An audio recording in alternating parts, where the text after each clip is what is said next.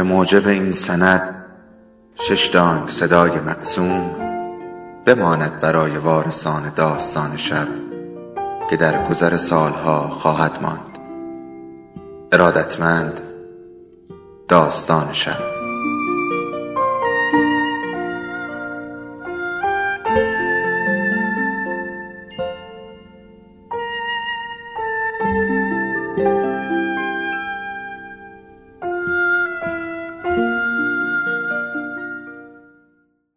یکی بود یکی نبود. اون روز صبح خیلی خوشحال رفتیم مدرسه. چون قرار بود از بچه های کلاس عکسی بگیرن که یادگاری باشه که به قول خانم معلم تا عمر داریم از اون لذت ببریم. خانم معلم گفت که همه لباس تمیز بپوشیم و سر و وضعمون رو مرتب کنیم. من با سر روغن زده وارد حیات مدرسه شدم. بچه ها همه تو حیات بودن و خانم معلم داشت ژوفروا رو که با لباس مریخی اومده بود دعوا می‌کرد. ژوفروا بابای خیلی پولداری داره که هر اسباب بازی که ژوفروا بخواد براش می‌خره. ژوفروا پاشو تو یک کفش کرده بود و می‌گفت که حتما باید با لباس مریخی ازش عکس بگیرن وگرنه میره. عکاس هم با دوربین عکاسیش اونجا بود و خانم معلم بهش گفت که باید هر چه زودتر کارش رو تموم کنه وگرنه ممکنه به درس حساب نرسیم. آنیان که شاگرد اول کلاس و عزیز کرده خانم معلم گفت حیفه که به درس حساب نرسیم. من درس حسابو خیلی دوست دارم. همه مسئله هم درست حل کردم. اود یکی از همشاگردیامون که خیلی پرزوره می‌خواست مشتی بکوبه رو دماغ آنیان. ولی آنیان عینک داره و آدم نمی‌تونه هر وقت که دلش می‌خواد بزندش. خانم معلم بنا کرد به فریاد کردن که شما بچه های تحمل ناپذیری هستید. اگه دست از این کاراتون بر ندارید از عکس خبری نیست. باید برید سر کلاس. اون وقت عکاس گفت یالا زود باشید. آروم بی صدا. من می‌دونم با این بچه ها چجور باید حرف زد. حالا ترتیبشو میدم. عکاس گفت که ما باید به سه صف بیستیم. صف اول همه باید رو زمین بنشینن. صف دوم همه دو طرف خانم معلم بیستن و خانم معلمم روی یه صندلی بنشینه. و صف سوم همه باید روی جعبه ها بیستن عکاس خوب فکری کرده بود. جعبه ها رو رفتیم از زیرزمین مدرسه بیاریم. تو زیرزمین خیلی خوشمزگی کردیم. برای اینکه زیرزمین خوب روشن نبود. روفوس گونی کهنه سرش کشیده بود و داد می‌زد هو هو من شبهم. ناگهان خانم معلم سر رسید. اوقاتش خیلی تلخ بود. هممون زود با جبه ها رفتیم بالا. فقط رفوس بود که همونجا مونده بود چون گونی رو سرش کشیده بود و نمی‌دید که چه اتفاقی افتاده. همونطور پشت سر هم داد می‌زد هو هو من هم آخر سر خانم معلم رفت و گونی رو از سرش کشید بیرون. نمی‌دونید رفوس چقدر بور شده بود. تو حیات که اومدیم خانم معلم گوش رفوس و ول کرد و زد روی پیشونی خودش و گفت وای شما که سر تا پا سیاه شدین. راست می‌گفت. با اون مسخره بازیایی که تو زیر زمین در آورده بودیم هممون سر و وضع کثیفی پیدا کرده بودیم. خانم معلم عصبانی بود. ولی عکاس گفت اب نداره هنوز وقت داریم. تا من جعبه ها و صندلی رو میچینم بچه ها میرن دست و صورتشون رو میشورن. غیر از آنیان فقط جوفروا بود که صورتش تمیز مونده بود. برای اینکه سرش تو کلاخود مریخیش بود که مثل یه دیزی بزرگ بود. جوفروا به خانم معلم گفت دیدید اگه همشون مثل من با لباس مریخی اومده بودن اینطور نمی‌شد. من دیدم که خانم معلم خیلی دلش می‌خواست گوشای جوفروا رو بگیره ولی گوشای جوفروا تو اون دیزی بزرگ بود. واقعا که چه چیز عجیبیه این لباس مریخی صورتمون رو شستیم و موهامون رو شونه کردیم و برگشتیم. همه کمی خیس شده بودیم ولی عکاس گفت که عیبی نداره توی عکس نمیافته. بعد گفت بچه ها دلتون می‌خواد خانم معلمتون رو خوشحال کنید؟ همه گفتیم بله. برای اینکه خانم معلممون رو دوست داریم و اگه اوقاتش رو تلخ نکنیم خیلی مهربونه. عکاس گفت بسیار خوب. پس خیلی آروم برید سر جاهاتون تا عکستون رو بگیرم.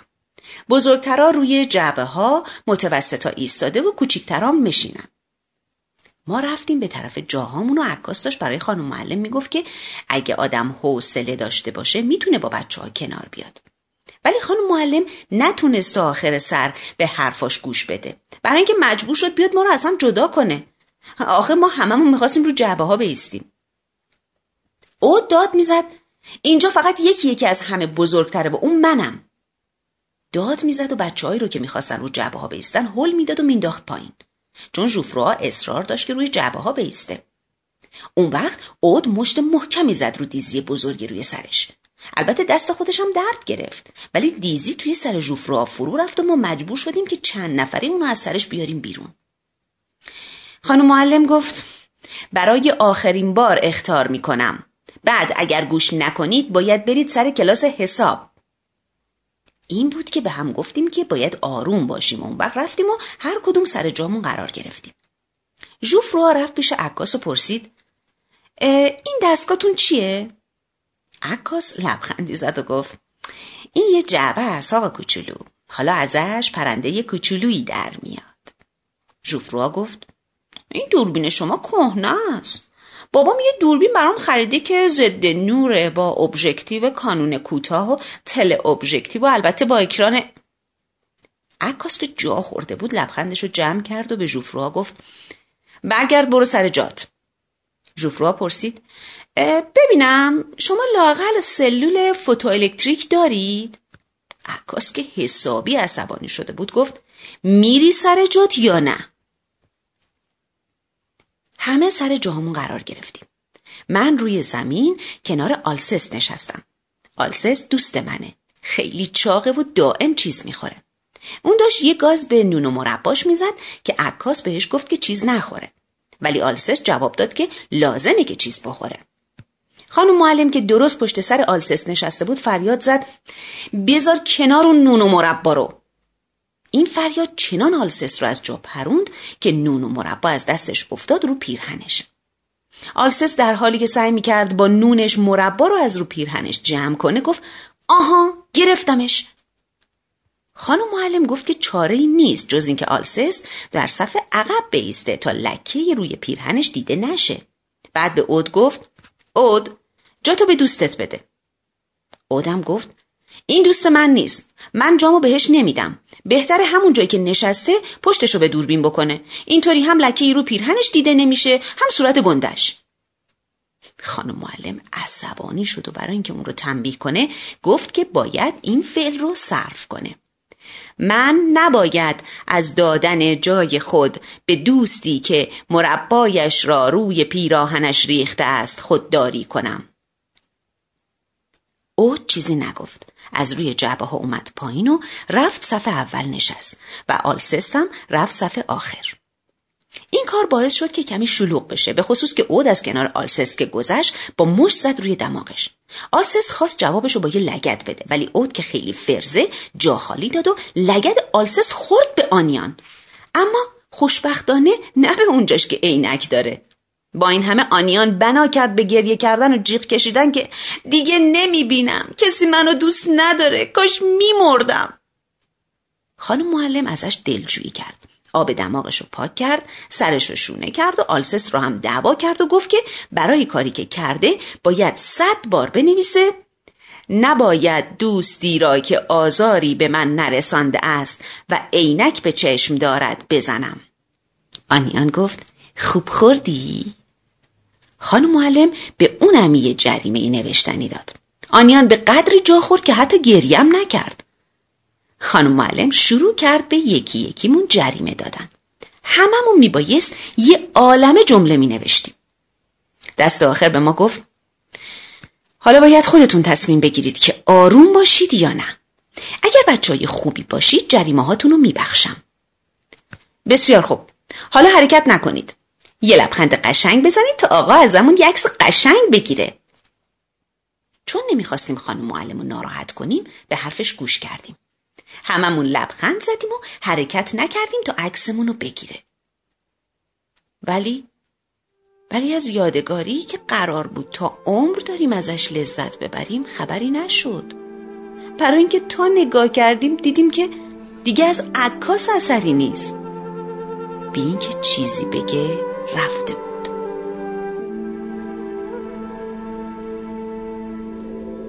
داستان شب بهانه است.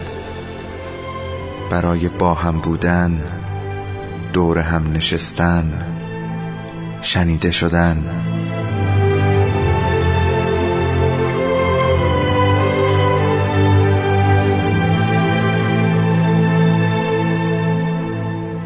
صدای افسانه ها رو میشنویم.